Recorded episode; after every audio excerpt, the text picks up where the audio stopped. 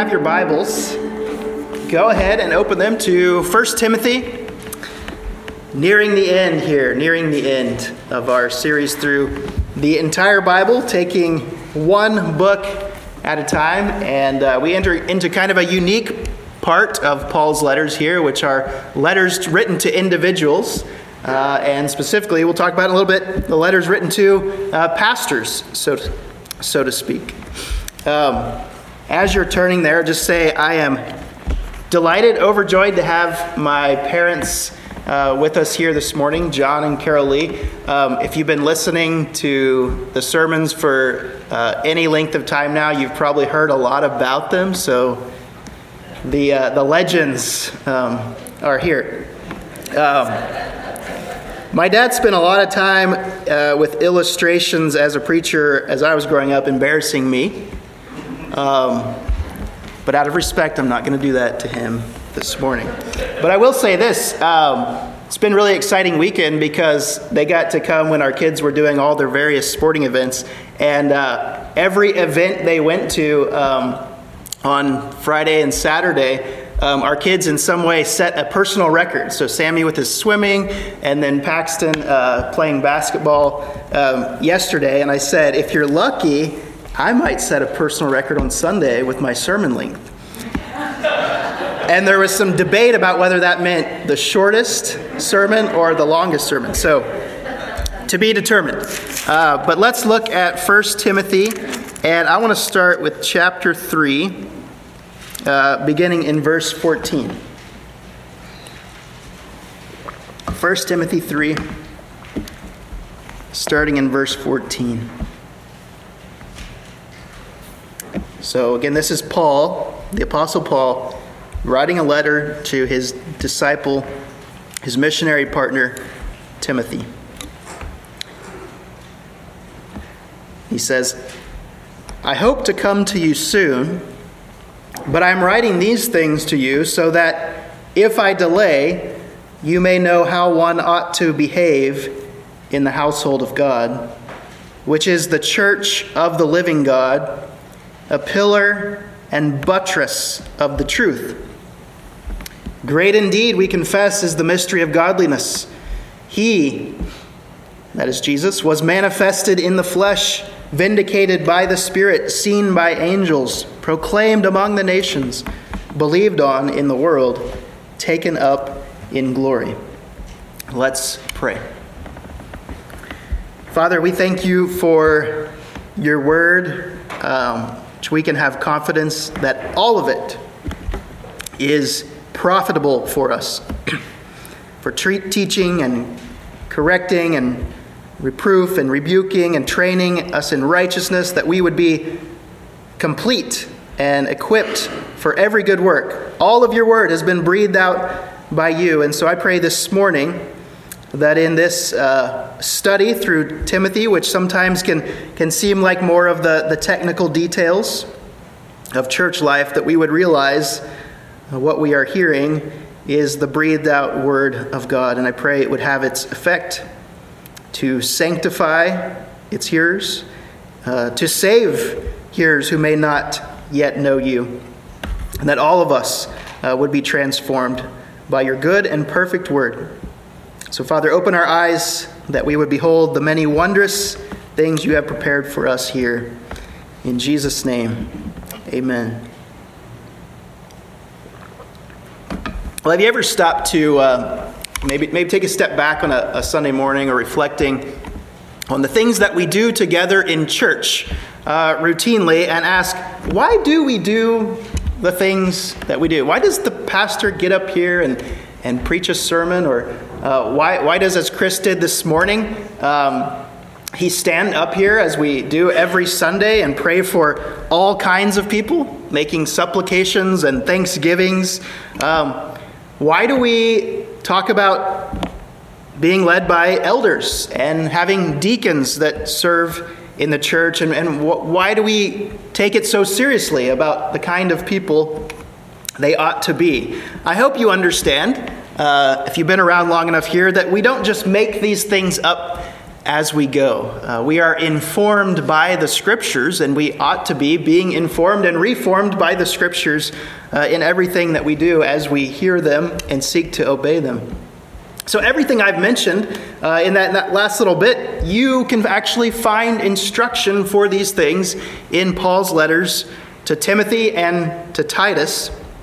And everything in it, God intended for us to understand and to apply in order that we would grow up into Christ. He intended it for us for our good.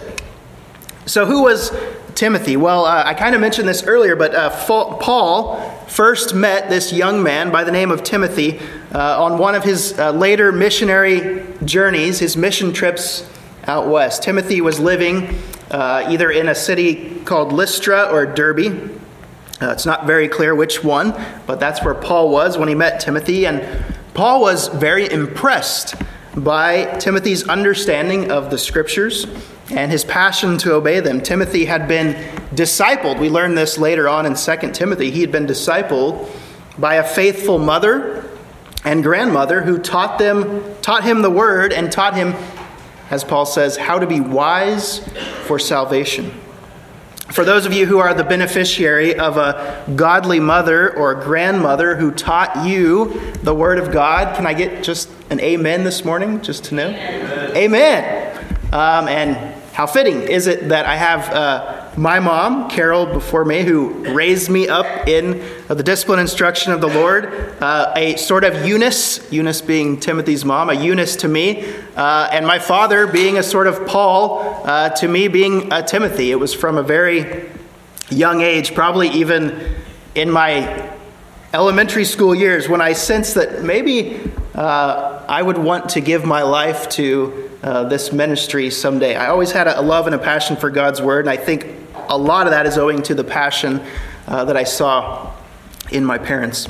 Well, anyway, Paul, what he did was he uh, grabbed hold of Timothy uh, because he wanted to train up a disciple who would be able to make other disciples who could take the work beyond places he could. And he took Timothy under his wing and made him a sort of pastor in training as well as a mission partner that he could bring with him on some of his journeys. Now, if you know something about Paul, you know that his mission was to just keep taking the gospel further and further to the ends of the earth. So, Paul was never going to stay very long in one particular city. His goal there was to get the church established, built up, and then leave it to faithful leaders who would be able to teach others also. That's 2 Timothy 2 2. So at one point, Paul decided that he needed to send Timothy on to Ephesus to be with the church in Ephesus when Paul could no longer remain there. And he sent him to Ephesus specifically to continue the work of overseeing the church in that region, and particularly um, to kind of sort through some of the false teaching and protect the church against some of the false doctrine that was becoming, beginning to come in. So, for this reason, these two letters, along with Paul's letter to Titus, are often called the pastoral epistles or the pastoral letters. These are letters written from a pastor, Paul, if you will, to other pastors concerning how the church ought to conduct itself. I don't, know about, I don't know about you, but I appreciate it when an author tells us very clearly why he is telling us what he is telling us. A clear thesis from an author, I think, is a gift to its readers. We see this with the Gospel of John. These are written so that you may believe that Jesus is the Christ, and that by believing you may have life in his name. Well, Paul does a very similar thing here in his first letter to Timothy, and we just read it. He says, I am writing these things to you so that if I delay, you may know how one ought to behave in the household of God. So, Paul, not knowing when he would be able to see Timothy again or be in Ephesus again, said that here's what I want you to know about how the church needs to conduct itself. How the church ought to behave. And that's why it is timeless, not just for Timothy's context, but it's timeless, universal for all of us today. This is how the church ought to go about conducting itself. Paul's letters to Timothy and Titus are both going to serve this ultimate end. How is the church to be the church? How should the church be organized and led? What is the church supposed to give the priority of its time to? How are we within the church supposed to relate to one another? Whether it be women to men, older to younger, younger to older, widows, pastors to other members of the body, members of the body to their pastors. This letter, these letters are immensely practical. And as with all of God's word, I believe that they are profitable for training us in righteousness making us complete and equipping us for every good work. That's from 2 Timothy 3:16.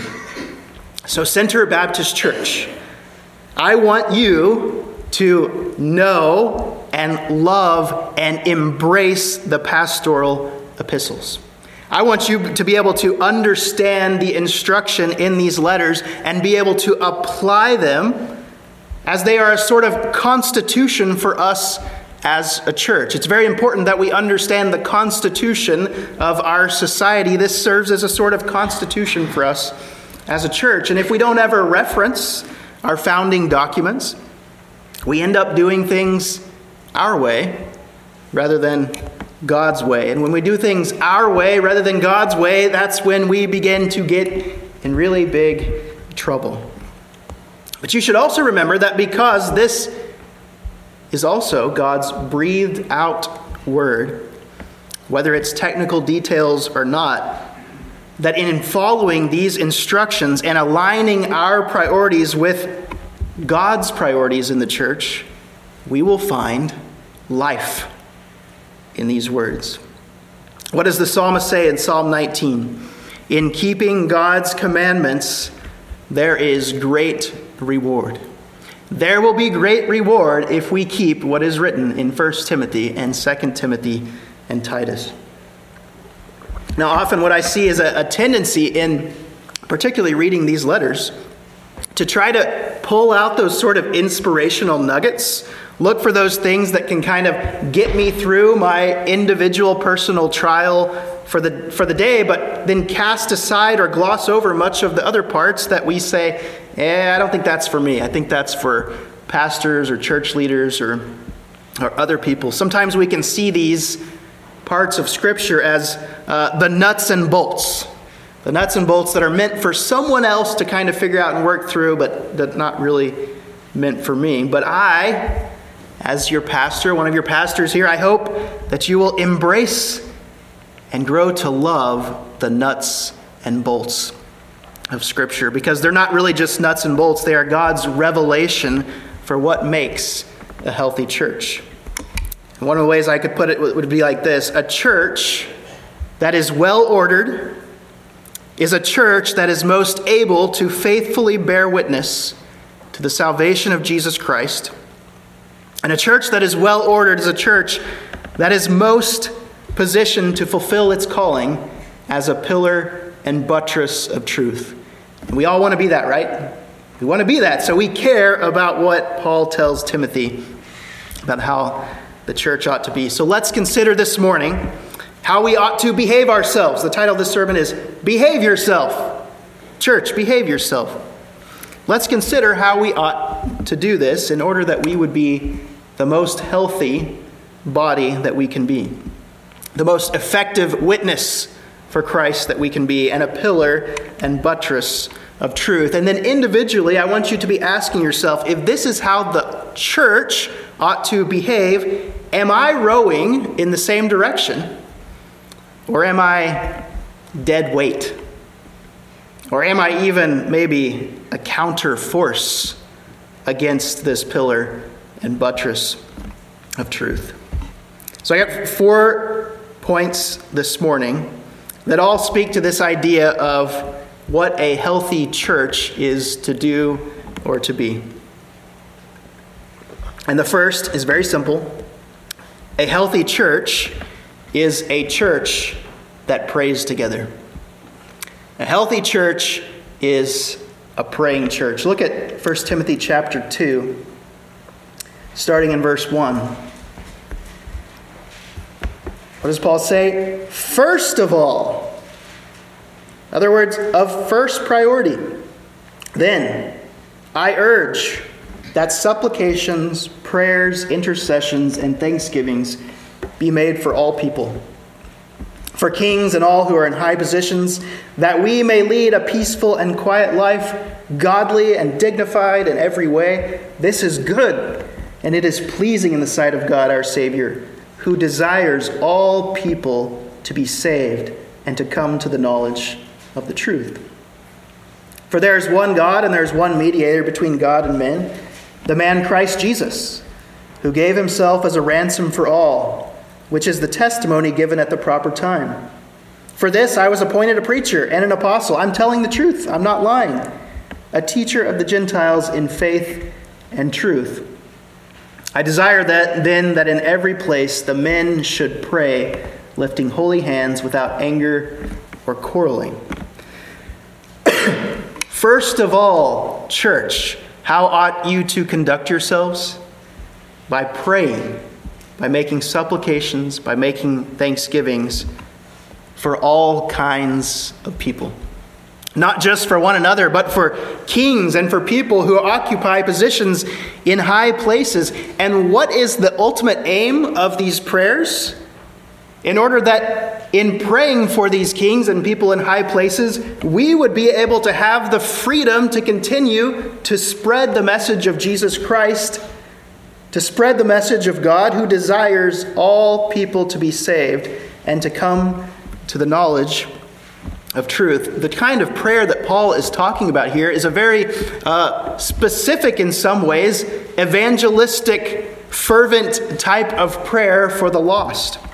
It's a prayer that, that puts the gospel on display because it expresses a confidence that only God is able to save. And inasmuch as we care about the people around us, our greatest concern for them is that they would reach salvation, that they would come to know the love of their Savior, Jesus Christ. It also puts the gospel on display because every time we come together in prayer, we are acknowledging together that we have one mediator between us and God, who is the man Jesus Christ. And the reason why that puts the gospel on display is because it acknowledges we were sinners, we were unholy, and God is holy, and there is this great separation between us. But because Christ came to this earth and died on the cross for our sins, we can now have holy fellowship with God. This type of prayer is a prayer that puts the gospel on display in every way. And we see it's not just Paul saying to Timothy, Timothy, you should be praying. And we do take this quite literally here, by the way. The pastor gets up here, a pastor gets up here every Sunday, and we make, Chris even said the word this morning, supplications and prayers and thanksgiving. And we pray for our leaders, and we pray, if you notice, for all kinds of people. But notice he also says, in every place, here's the goal in every place, the men should pray lifting holy hands without anger or quarreling. meaning, basically, the men should be dedicated, and by extension, the whole church should be dedicated to coming together and praying together with a clean conscience before God. Not squabbling about little things here and there, but coming together with holy hands to pray. I think we can often get so far ahead of ourselves, particularly in American fast paced, build the biggest business you can society. We often can begin to think that the church, in order to survive or to be successful, has to have this program or that program or this marketing technique or this kind of music atmosphere or this hospitality team. They have to look a certain way, but it's really so much simpler to that than that. And I thank God that it is so much simpler than that. Be devoted, first of all, to prayer. Be devoted, first of all, to the Word of God. Be devoted to prayer and the Word of God. And let me say, I, because of my personality, I thank God for all these clear instructions that make it so much simpler in the Scriptures because I am not a business CEO. I am not a master marketer. Um, I don't have the most creative ideas for how we can reach our community, but I pray for God's wisdom. But He says, Davy, just pray and urge your church to continue on in that endeavor, and I will show the next thing that I would have you do. What was the early church doing before Pentecost when the Holy Spirit was poured out upon the church of God, tongues of fire, mighty rushing wind? What were they doing? They weren't strategizing on how are we going to reach the world? What's the plan we got to put together? They were simply in a room together, devoted to prayer, waiting on God to act. What were they doing after Peter preached his amazing sermon that exploded the church into existence in the second chapter of Acts? What does it say they were doing after the 3,000 were added to their number that day? They were devoted to the apostles' teaching and to prayer, fellowship, breaking of bread. They were devoted to prayer. And if you think about it, you can go all throughout church history and you can trace back that prayer meetings have been the impetus for every modern missionary movement from Antioch to London to America.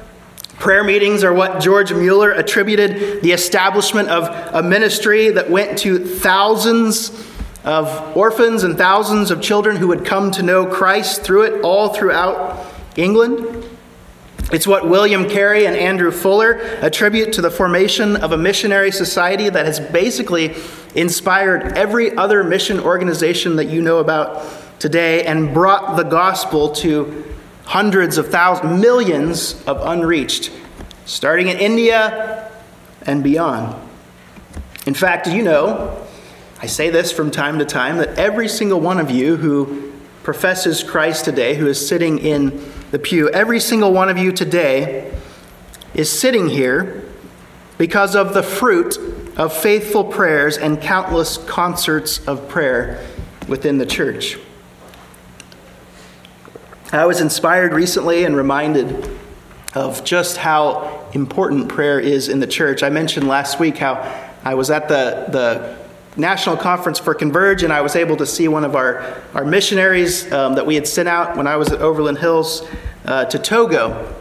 And they had this goal back in 2009 that they wanted to reach, or they wanted to plant 100 uh, gospel churches in these unreached people groups uh, within Togo. And, and so, th- this very ambitious goal 100 churches by 2026. They've already planted uh, 29. Uh, and in fact, I love the simplicity of it because the, the, the hub church of it all in the capital there in Togo, um, as soon as somebody is trained up enough to be able to handle the word confidently, they just know, okay, I guess it's my turn to go out and plant another church. But one of the things that the missionary Josh Freeman said in passing was, he's like, oh, you know, like one of the, the, the reasons for the success, or I, I, can't remember how he worded it, but when somebody's asking, like, how do you do this? You? He's like, well, they, they're really committed to prayer. It's like, it's not uncommon for them to just have 24 hour prayer meetings. Uh, when they have a need or when they want to plant another church, they'll just come together and they'll just pray. And they'll keep praying. And often it goes for 24 hours uh, and beyond. And so it got me, it was, obviously, it was convicting, it was inspiring at the same time, but I began to think of all the hindrances here in America and the way that we are structured that just is, it seems to want to push corporate prayer out of the church. It's something we really have to uh, fight against. And so I wanted to just take some time this morning um, to maybe urge us, uh, give us another uh, push, another strong encouragement we have things that we have we have set up, that ways that we facilitate corporate prayer in the church. One of those being the fact that we will stand up here and, and pray uh, and invite you in to pray with us during the worship service. But we gather once a month for corporate prayer meetings, and uh, I know we're busy, and this is. Uh, I hope it's not a browbeating sermon, but I hope I hope you're convicted by the fact that we are weak in prayer, church. we're really weak in prayer. I think we would come to a million other types of events before we'd come to something with the title prayer meeting. But we come together and pray. We have sweet hours of prayer. We had a sweet hour of prayer just um, this past week, I think it was. We have a prayer guide. You're always welcome to grab one of these down in the fellowship hall. It shows um, all the people in our church, the members and the regular attenders, so we can be mindful to pray for one another and then a list of kind of prayer needs that we can be praying for as a church. And most recently, um, I added this this uh, Center Baptist Church prayer circle, which is just a way to think through prayer, uh, beginning with ourselves and our personal walk with God, praying for our family, then out towards the church, and then praying for our community, praying for the nation, and then praying for the nations. But I don't really know how else to say this, um, and, and I would encourage you to gather in care groups as you are able as well, because we're making that a pillar of our care groups in prayer. But let me just say, church, we need to pray more together. Write down how that's going to look in your life, how you can be rowing in the same direction with us, but we are weak in prayer. We just need to pray more. First of all, Paul says, be devoted to prayer. Another thing that he says about a healthy church, how the church ought to behave itself, conduct itself, is throughout 1 Timothy, 2 Timothy, and Titus, he tells us that a healthy church is a church that is ordered according to God's design. A church that is ordered according to God's design. In the pastoral letters, we have various instructions about selecting church leaders the different offices in the church, church finances. You know, it actually talks about church finances in here. The different ministries of men and women within the church, how we are to care for widows and who is a widow. Like, what? It's not just somebody who's lost their husband. There's a specific uh, uh, way of thinking through how are we to provide for widows. Um, even instructions for slaves and masters, which we had a whole, we could spend a whole sermon going into that, but also instructions for how the wealthy, not to condemn wealth, but how the wealthy are to behave themselves within the church. In the membership class, uh, I have one lesson that is kind of devoted to what makes a church a church. In fact, I just kind of went through this with the youth group um, last Sunday. But one of the questions or the, the scenarios that I will give is I'll say, you know, you're meeting on a Friday night in this Bible study and your friends from the neighborhood come over and you gather for some snacks and you read the word together, you pray, and you dismiss. And I'll say, Is this a church?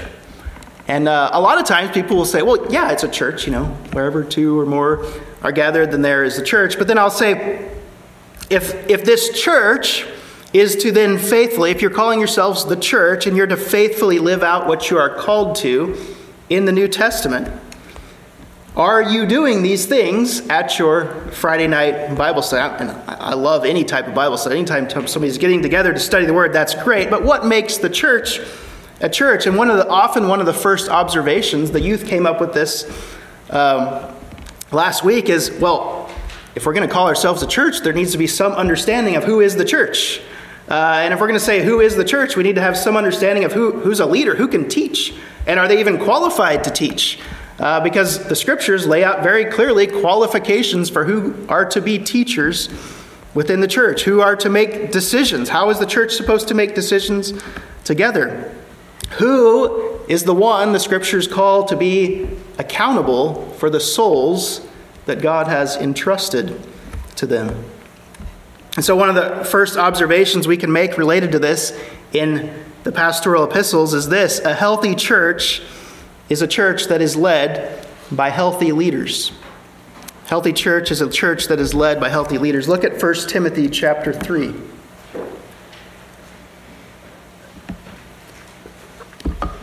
In your Bibles, the heading may say uh, qualifications for overseers um, or qualifications for elders. Um, that word overseer is where we get the word bishop. We don't really use the word bishop, uh, but it's somebody who is taking care to oversee the church, and it's synonymous. You, I can point this out in other places in the scripture. It's synonymous with a pastor or an elder or a shepherd. And he says the saying is trustworthy. If anyone aspires to the office of overseer, He desires a noble task. Therefore, an overseer must be above reproach, the husband of one wife. That, that literally states a one woman man. A one woman man, sober minded, self controlled, respectable, hospitable, able to teach, not a drunkard, not violent, but gentle, not quarrelsome, not a lover of money. He must manage his household well, with all dignity, keeping his children submissive. For if someone does not know how to manage his own household, how will he care for God's church?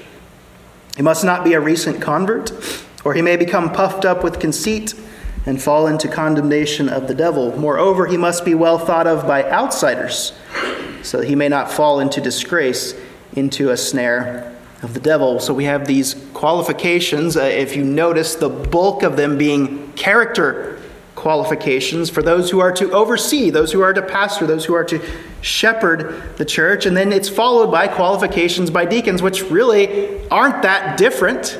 It's simply one thing that's, that's, that's different from overseers and deacons, and that is the necessary ability to teach. Deacons, it says, uh, it's not like they must not understand the scriptures. It says they must uh, hold the mystery of the faith. In a good uh, verse 9, they must hold the mystery of the faith with a clear conscience, which means they must have a clear and accurate understanding of the gospel.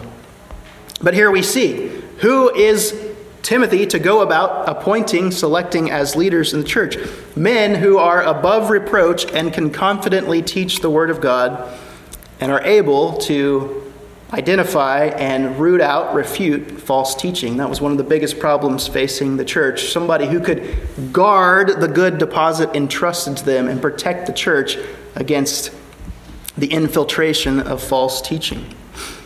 And it's in, in, in talking about these different ways that the church is to be organized and led that we also come across these very unpopular things. Uh, again, it would probably take me at least an hour to kind of flesh out how and why, uh, but it's also the reason why we are led by male pastors.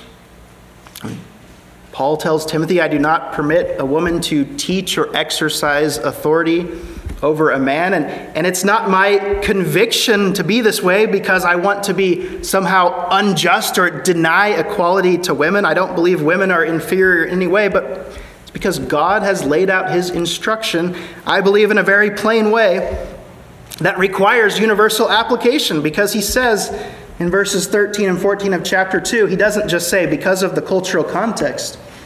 He says, For Adam was formed first then Eve. There is an order to his creation. And Adam was not deceived, but the woman was deceived and became a transgressor.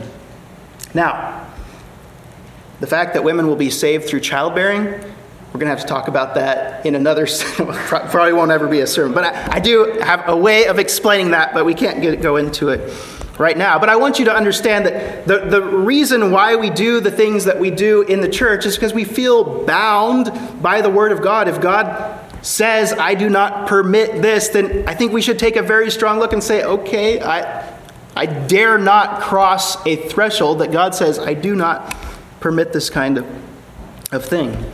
So we have uh, elders, we have deacons in this church, deacons who are servants. They hold an office as a, a particular servant in the church who, again, is above reproach and holds the mystery of faith with a clear conscience. So if you think about um, Jorge or you think about Jeff West, it's not just because they are responsible for the facilities or responsible for getting the building set up. These are men we can point to and say, you can follow them as they follow Christ. And that should be true of everyone that we appoint as leaders. So, you, church, have a very important role in bringing those people into leadership, appointing them, nominating them. All right, for the sake of time, other things about that Paul gives us for how to organize the church, how we are to be set up. Um, a lot of it has to do with how we are to care for one another. And so you also get instructions in chapter 5 on how we are to honor widows. It's the reason why we have a deaconess team who takes care of those who are widows here within the church. He talks about how we are to honor elders and pastors. Now, this is not a comfortable thing again for me to say from the pulpit and to say from the place of being on the paid staff of this church. But in chapter 5, verse 17, he says, Let the elders who rule well be considered worthy of double honor, especially those who labor in preaching and teaching. For the scripture says, You shall not muzzle an ox when it treads out the grain, and the laborer deserves his wages. So, speaking from a, let's say, removing myself from being a pastor here for just a couple seconds, let me say it is a good thing to be able to provide, in as much as a church can, for somebody who can devote their full time to the preaching of God's word. And I like to take opportunities like this to say thank you.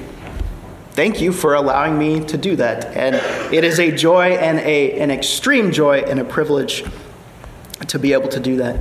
Again, we don't have time for everything in here, but one more thing that he addresses is um, instruction to the wealthy.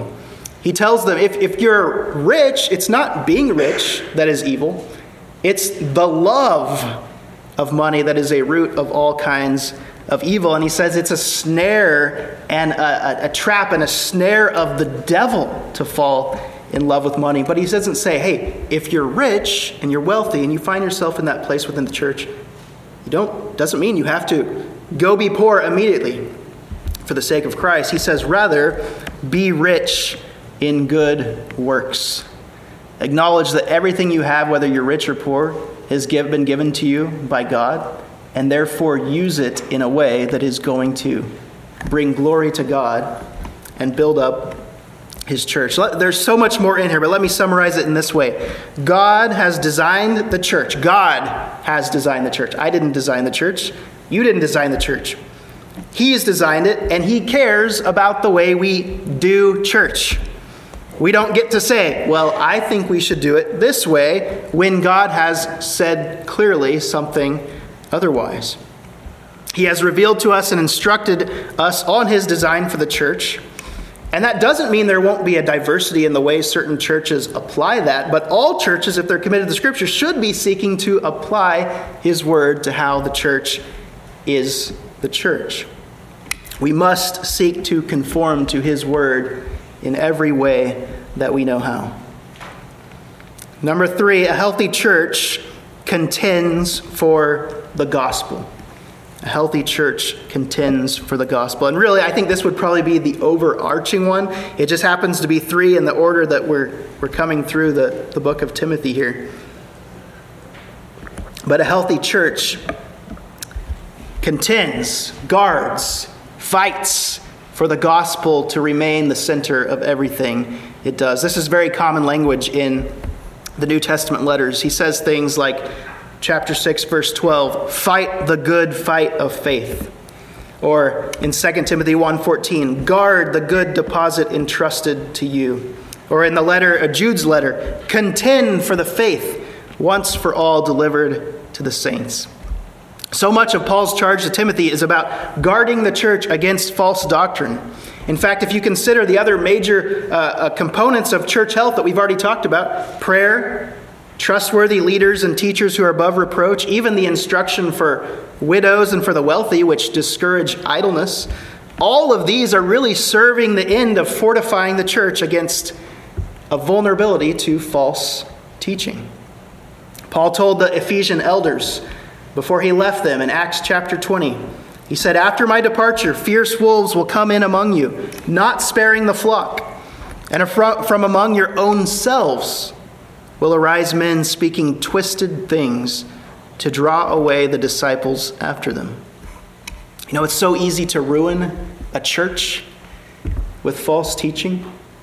Just the slightest taking our eye off of Jesus Christ, or our slightest taking our eye off of the gospel of Jesus Christ, whether that be, and you see this in the New Testament, a drift into legalism which denies the grace of Christ and, and makes outward appearances to overshadow the grace and mercy and forgiveness of Christ.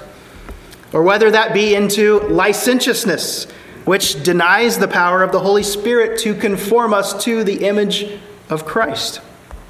Whether it be a church who decides that they want to become just another social organization that does good things for society, but with a message drained of its gospel power, a sort of social gospel.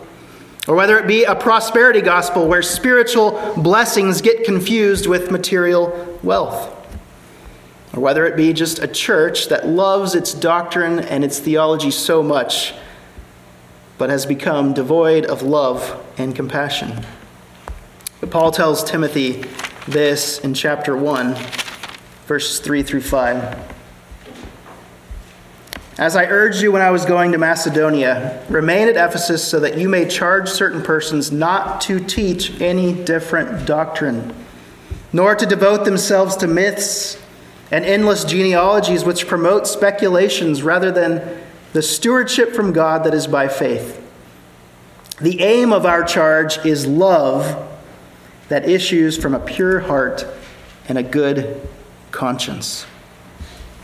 The aim of our doctrine, the aim of our teaching should produce in us a greater love. It should produce in us a greater desire for holiness, a greater desire to be like Christ. And it should not have anything to do with our personal gain, puffing ourselves up, whether with knowledge or with wealth or making our lives more comfortable. The aim of our message is love from a pure heart, a good conscience, and a sincere faith. And then he says this in verse 14 And the grace of our Lord overflowed for me with the faith and love that are in Christ Jesus. The saying is trustworthy and deserving of full acceptance that Christ Jesus came into the world to save sinners, of whom I am the foremost. Boom, there is our message right there. Christ Jesus came into the world to save sinners, and Paul says, of whom I am the foremost. Only for the grace of God do I have salvation in Christ. He says, But I receive mercy for this reason, that in me, as the foremost, Jesus Christ might display his perfect patience as an example to those who were to believe in him for eternal life. God has shown his mercy to all of us. This is revealed to us in the message of the gospel. And when our ministry, whatever your ministry here in the church is, when it is such, it reveals Jesus' perfect love and patience to save sinners and to give them eternal life. So, Timothy, he says, and I would say by extension to you, church, today, in chapter 4, have nothing to do with irreverent, silly myths Rather, train yourself for godliness. For while bodily training is of some value, godliness is of value in every way, as it holds promise for the present life and also for the life to come.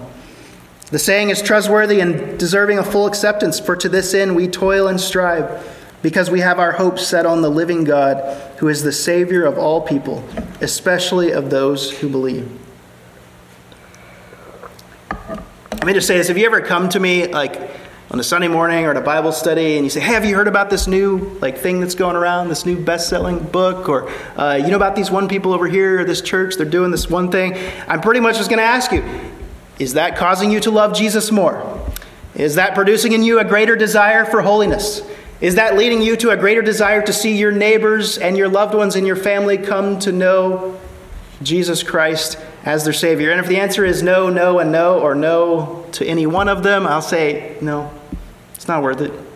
Keep your eyes fixed on the gospel of Christ. At least don't get your don't get wrapped around the axle about whatever that is. We see this in closing in, in, in chapter 4 um, that I just read. It leads into the next point. Uh, we have to keep our doctrine straight, we have to keep our teaching straight. But also, this a healthy church is a church that is ever growing in godliness.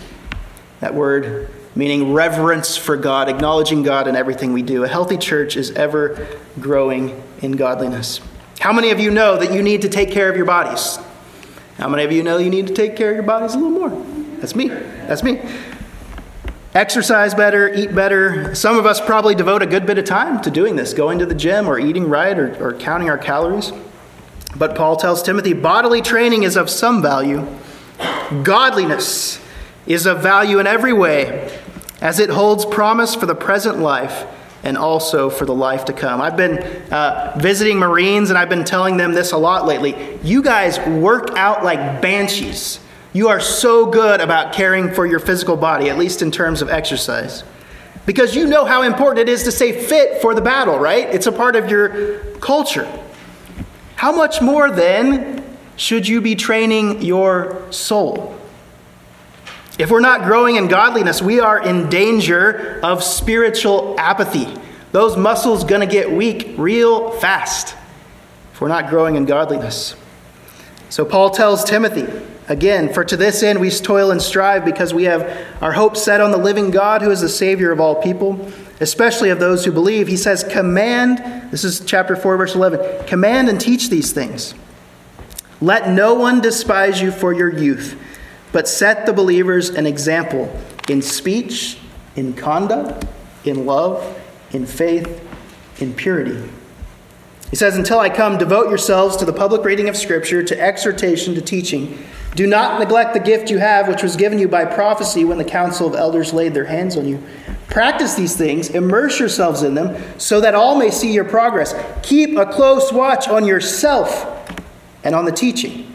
Persist in this, for by so doing you will save both yourself and your hearers. Set the example in these things.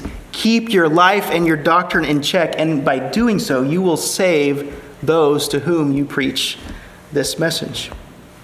Friends, you know, there are plenty of non doctrinal things that will destroy the witness of a church. You can love your doctrine till the cows come home. I have no idea what that means that you can love your doctrine and your theology so much, there are plenty of non doctrinal things that will destroy the witness of the church. There's a Proverbs that says, A man without self control is like a city broken into and left without walls.